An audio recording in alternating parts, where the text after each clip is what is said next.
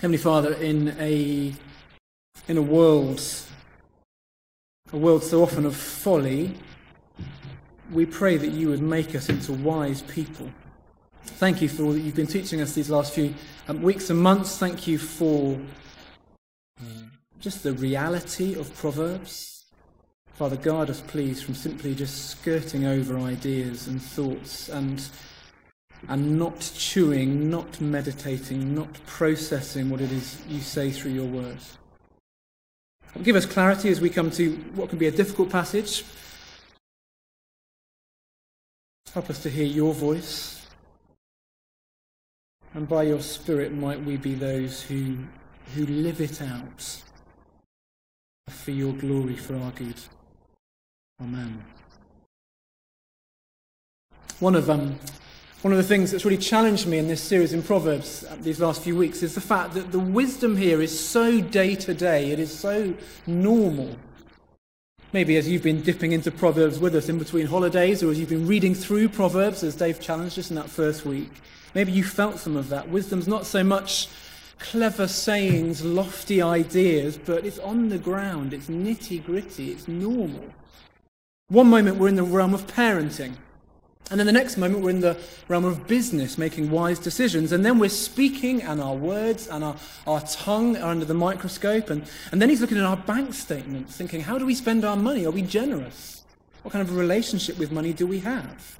What do we long for? Are we wise? And then, then it's food and hospitality, and then our workplace and relationship with, with boss and how we work, and whether we're lazy and idle. And then, and then again and again and again, as you come through the book, it's pushback after pushback. When we see we're not that wise, how do we cope with that? How do we cope with critique and correction? Are we willing to listen? Are we willing to change?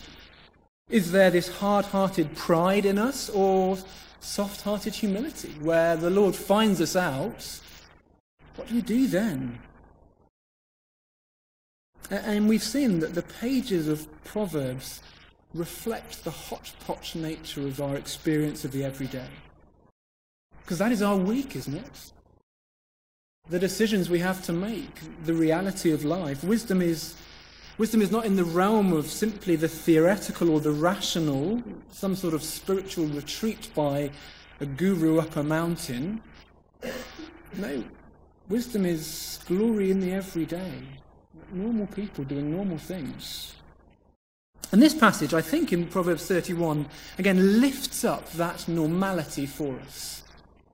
It rejoices in our day to day vocational Monday to Sunday living. Wisdom in the drudgery of normal life as we encounter all sorts of people in all sorts of situations with all sorts of challenges. And yet, let me ask you a question as we read Proverbs 31, as Christine read it for us. How did you feel as that passage was read. I can imagine there are all kinds of different reactions, emotions, questions to Proverbs 31. Various things will have bobbed to the surface. But for now, I just want to ask us one question, and that is who is this woman? Not Charlotte. This woman. oh, my daughter. Who is this woman in Proverbs 31? Who is she? Um, there have been many ideas down the ages in Proverbs 31 as to who this woman actually is. I'm going to give us two things today, and I want to say I think she is both of them. I want to have my cake and I want to eat it. Okay, so firstly, I think she is an extraordinary wise woman. Okay, I think she is an extraordinary wise woman. So let me ask that question again. How did you feel as we read about this woman? Maybe for some of us, we're thinking, well, it doesn't apply. Maybe you're a bloke. And if you're honest, you sort of switched off. It's describing a, a, a woman of noble character. Verse um, 10. We sort of zone out somewhere. For others, maybe the description makes us feel, if we're honest, a bit uneasy. Because there's a real sense, isn't there, in which she can feel unattainable. She is beyond us. She is the stuff of cheesy Christian greetings cards. And there's this danger of the description, if we're honest, inspiring guilt and shame. I mean, who can live up to her? What was King Lemuel's mum doing as she described her to him? Which is the context in 31 1 to 9. She reads like some kind of omnicompetent superwoman who can do everything, who, who it seems barely needs sleep. There is no mention of caffeine. and this, this culture we have of compulsive comparisons that we can so easily slide into ourselves, and we read of her and maybe we feel crushed. Because we look back at this last week and we know how we've done. And in a sense, she can highlight how far short we fall, whoever we are. Maybe there are others of us as we react to it, and we are cheering because we see a woman who is amazing, and she is praised because she is amazing. There is no mention of her outward beauty, there is simply mention of her abilities. She is strong, she is wise, she is good. And I think there is something in that. I think there's a sense in which this passage is meant to be a bit subversive. It's her actions and her attitudes, not her appearance, that are in view and that are praised.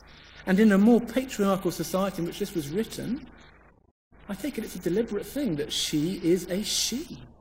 And that she's praised by her husband, by her children, by her family, even by her community. Where at times the Bible can be criticized for being patriarchal, here is a beautiful, respectful description. Maybe ought to push back slightly against that criticism. I mean, let's just have a look through at some of the actions and attitudes that mean this extraordinary woman is praised. Have a, have a fly over with me, if you like. Verse 13, do you see? She's, she's not lazy, but she is practical. She is diligent. There she is working with her hands. Verse 15, alarm clock set. Up at the crack of dawn, she provides for herself and her household. Verse 16, as well as a mum, she's a businesswoman making wise business ventures. Do you see all the stuff that would go on behind verse 16? She, she assesses that it's good land. She's got a knowledge of agriculture, presumably, which means it's good soil, which means good grapes, which means good harvest, which means her community will be blessed, ultimately. Verse 20, skip down. She doesn't just use, in 20, she doesn't just use her wealth to care for her own family, but even more than that, she, she's She's big hearted, and so as she manages finances, she cares for the poor and needy of the area. She seems to have something of God's heart for the outcast. His care and concern for those who especially need our care and concern. She's, she's kind to those who probably won't repay that kindness. And then verse 19, verse 21, verse 22, verse 24 even, she, she is practical and creative. Who is this woman? She's on the loom, presumably, making clothes for her family, making sheets for her beds. Verse 21 she has confidence in her future, such that it doesn't matter if it snows because she's made clothes. Her, her family will be fine, her, her people will be protected, even if it's freezing cold. Or again, verse 25 she has a confidence which means she can laugh at the days to come. What's coming around the corner doesn't really matter to her, not in a way that minimizes the potential of suffering or hardships, but simply because she lacks fear. She, she lacks anxiety. Verse 26 her words are wise. She speaks with wisdom. Faithful instruction is on her tongue. And she's an amazing parent. Verse 28 her, her children arise and call her blessed. Just sounds a bit far fetched, doesn't it? I mean, at our breakfast table in the morning, people can barely string a coherent sentence together.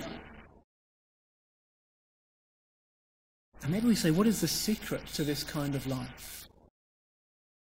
What is it? Is there a 12 step plan we can follow? Is there a blog we can subscribe to? Are there books we can read that will maximize productivity? Does she have a YouTube channel?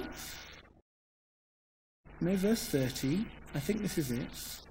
Charm is deceptive and beauty is fleeting, but a woman who fears the Lord is to be praised. Do you see that? Her fear of the Lord seems to be at the root of it all.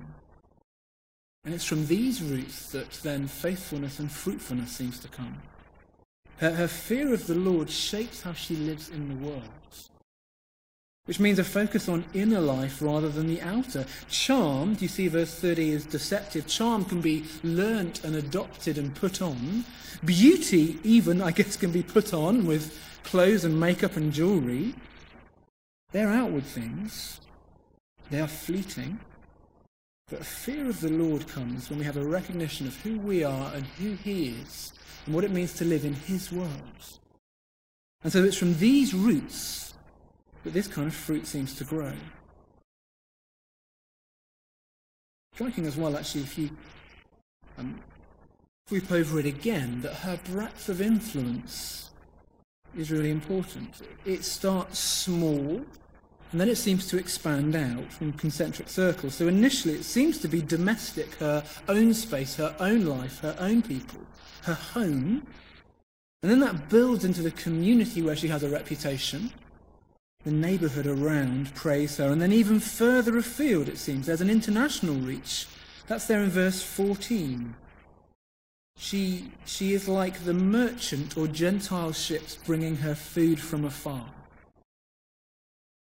I think that's an interesting. I think is that a simile? I'm looking at clever people. Is that a simile rather than a metaphor? Because it's like, isn't it? I think that's a simile. Thank you. Izzy Greg nods. We're happy.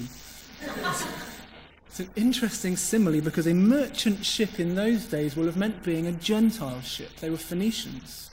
Israel didn't really have boats in those days. And so it's as if he's saying she's she's got an influence that is far from home. She would buy and she would sell and she would trade overseas. It's as if her reach is beyond the local sphere, it's global. She is like a Gentile ship. And so she is quite extraordinary. I think she is deliberately quite extraordinary. But I think these verses are not there as a stick to bash us and make us feel guilty and inadequate and insufficient. These verses are here to stimulate and to inspire and to motivate us.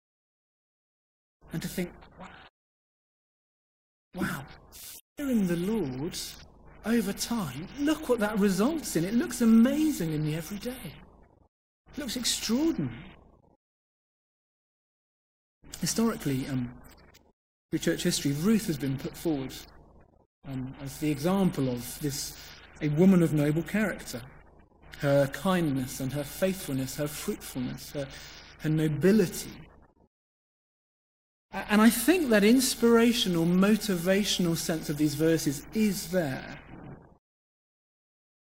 In a room like this, there'll be different people at different stages, different ages, and perhaps it is good to reflect upon them and to meditate how our fear of the Lord is working out. To, to ask God to help us grow in wisdom that we might live lives like her in one sense. In an age of infinite opportunities, it's, it's good at times just to take stock and think, how are we stewarding what we have, opportunities that we have? Are we being fruitful? It's a, it's a good thing to be challenged by.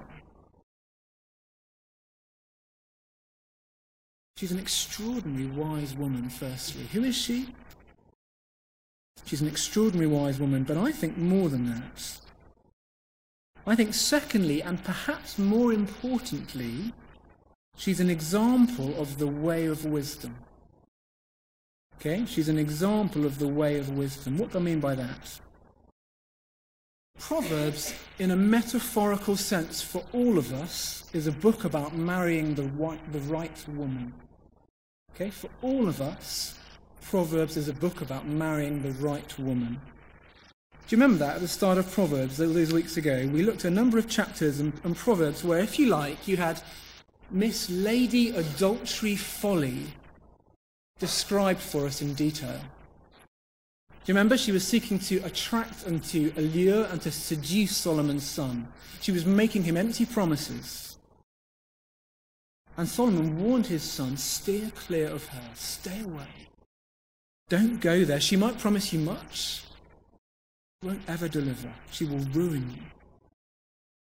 And so, do you see where this is going? These verses these verses might be less about an actual extraordinary wise woman and more about a personification of wisdom. Make sense? Here is the story of Lady Wisdom. Which means they're not just tacked onto the end of the book for greetings cards there's a sort of slightly random addendum at the end. Bit of a gear change. Here's a wife of noble character. But rather, they are a fitting conclusion to the end of the book. This is what wisdom looks like dressed up as a lady.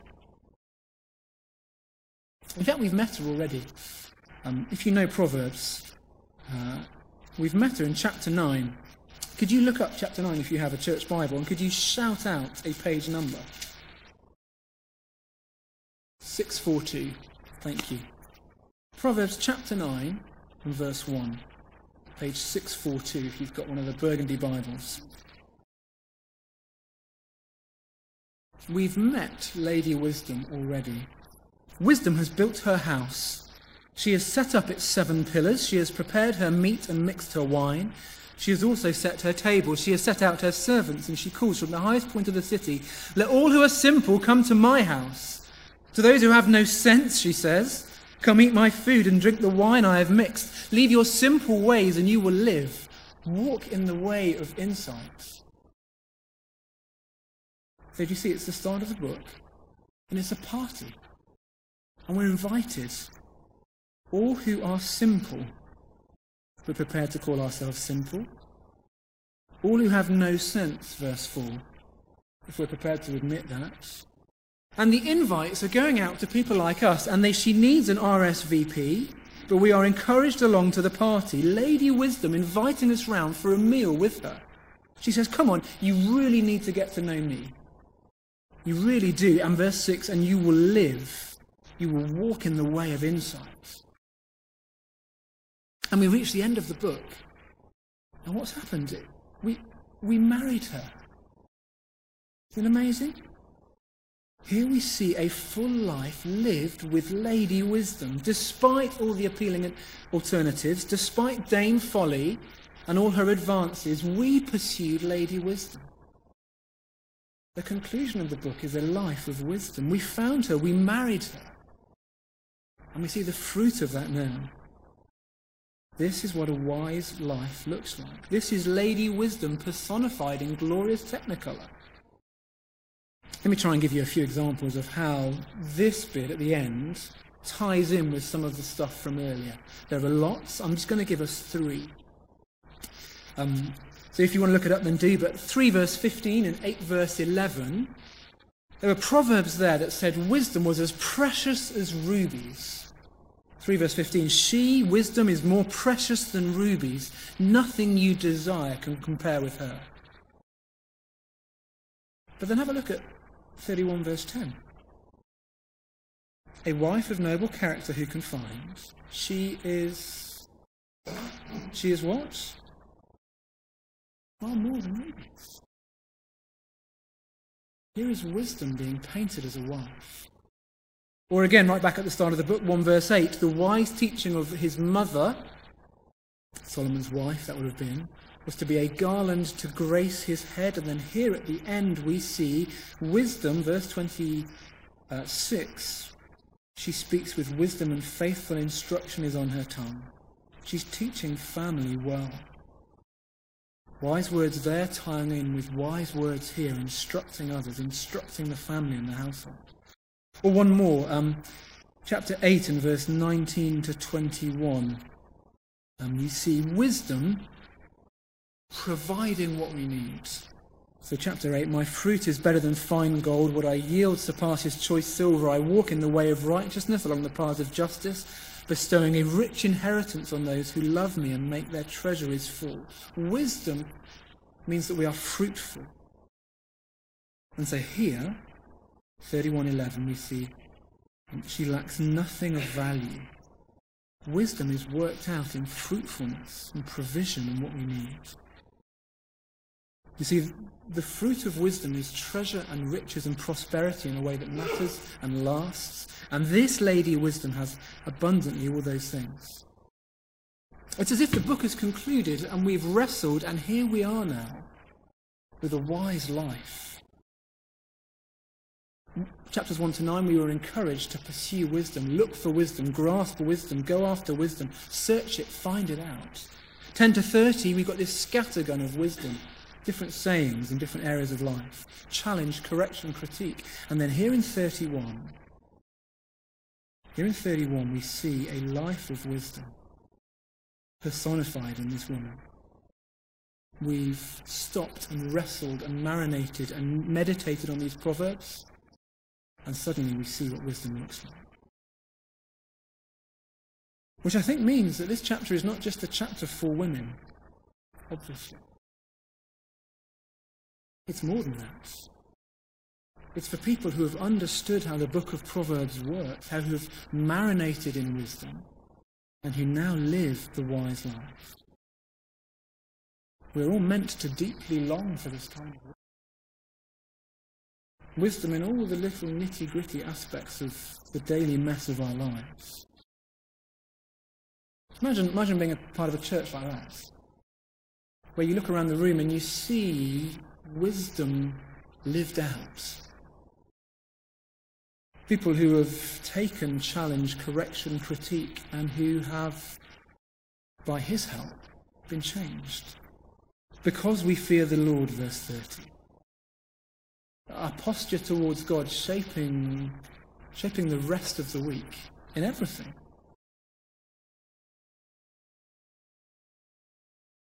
And yet, I think there's a danger if we leave it just there. There's a danger because we live this side of the cross.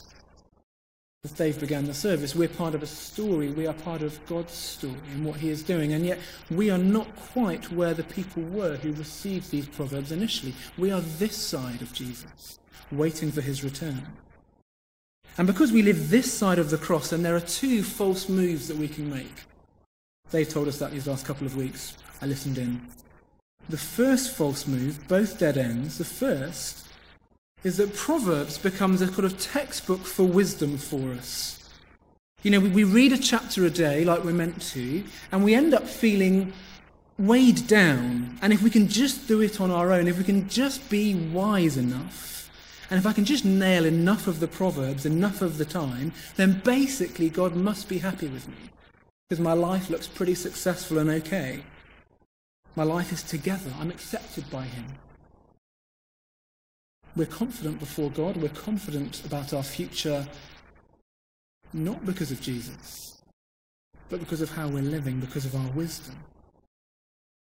So there's one danger. The second danger is we think we don't need to re- need we don't need to read Proverbs. You know, I'm in Christ. I'm, I'm righteous. He is happy with me. We're all good. It doesn't really matter how, how I live, actually, because I'm forgiven and I'm in Christ and He's happy with me. And I'll just crash on as I am, okay? Jesus has got me. And yet, both are wrong, of course, because we are in Christ, and yet we are not yet finished. He is transforming us into His likeness. We are seeking to live for Him. We are longing to be faithful. We are longing more and more and more to reflect our Father. Those are the two dangers that Dave outlined. The third one, I think, is this. The third is that wisdom can feel like a bunch of ideas. Wisdom can feel rational and distant and a philosophy. And we read chapter 31 and maybe think, okay, I buy it. I'm inspired. I want to live a wise life. I want to be like this extraordinary woman, wisdom personified. And yet it still feels a bit philosophical and theoretical. But we have the last page of the book. And we know that wisdom is not a something, wisdom is a some one. Because we know we have Christ. I can put it like this we want to be like the Proverbs 31 wise woman because she is a shadow of Christ. He is the true wise one. If you like, he is true wisdom personified with the volume turned right up as far as it will go. He is God's wisdom incarnate. What does that mean and how does that pan out? I just want to give you a few examples um, from 31, maybe important words, important themes, important ideas, and we see them in part in Lady Wisdom. Jesus had them in totality. I take it firstly and foundationally, Jesus, as he took on flesh, in one sense, feared the Lord, his Father. As he grew in wisdom as a child into a man, so he listened and trusted and obeyed and submitted. And so Lady Wisdom here fears the Lord, verse 30, well, so did Christ perfectly. As he even said, Yet not my will, but your will. Or provision. We've seen that a few times. She works diligently with great skill to provide for her family. And so Christ perfectly provides what his children need. He is the perfect provider for his family. He provides himself, he provides forgiveness, reconciliation, as well as daily needs. Or or she is trustworthy. Her husband, it says, looks to her and trusts her fully with everything he has. Wisdom can be trusted, and yet Jesus is the one who will fully, finally, perfectly be trustworthy. He will never deceive us. He will never let us down. He will never pull a fast one. Whatever we're going through, whatever the cloud is that is hanging over us at the moment, we can trust him or compassion. She, she's concerned for her family, she's concerned for the poor and the needy of the area, we've seen, those who have nothing. Well, so Christ is the one who provides what is needed. He is kind to those whom others are not kind to. Or, or confidence about the future. She doesn't live with anxiety about what's coming. She laughs at the days to come. So, again, we can trust Christ. It's more that he not only has no fear of the future, but he has the future in his hands. He's got it covered. He's got you covered. He's got this year covered. We can trust him. We can be confident about the future because we are in him and because he is good, whatever comes. Or, or her words. Her words are filled with wisdom, we saw. She teaches her children well, so Jesus is perfectly wise. His words are always good. His teaching can be confidently built upon. He is the place we need to go for wisdom. And her reaches across the waters. She's like a Gentile merchant. So Jesus' reaches reaches to the ends of the earth. And finally, she is praiseworthy. Her husband and her children publicly praise her. They, they recognize they are blessed. Her works are to bring praise from the community and from all around. How much more Jesus? He is so good. We've, we've sung songs to him already this morning. We, We've thanked him for his praiseworthiness because he is so good.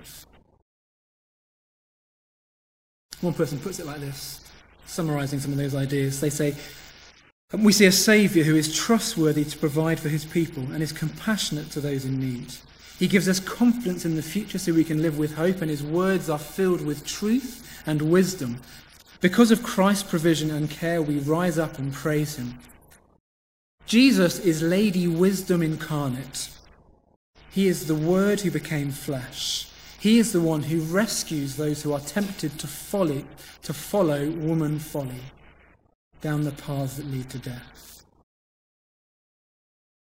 Christ is infinitely more praiseworthy. The praise that she receives here, the wisdom receives here, will seem tiny to what Jesus will receive with millions around his throne for all eternity. He is the truly wise one. He is the truly praiseworthy one. And then I heard every creature in heaven and on earth and under the earth and on the sea and all that is in them saying, To him who sits on the throne and to the Lamb be praise and honor and glory and power forever and ever. The wisdom she gets here, is nothing compared to the praise that Jesus will receive. Let me pray for us.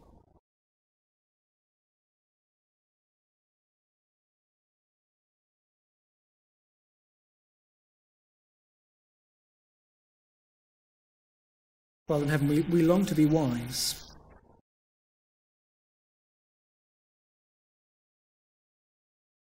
We long to so fear you, Lord. But that is seen in a fruitful life, in all areas of life. And we look at Lady Wisdom here and we see, we see some of that wisdom worked out her interactions in her, her home, in the community, in a business environment, through how she speaks, through her creativity. And we long that you would change us to be people who reflect more of that kind of wisdom.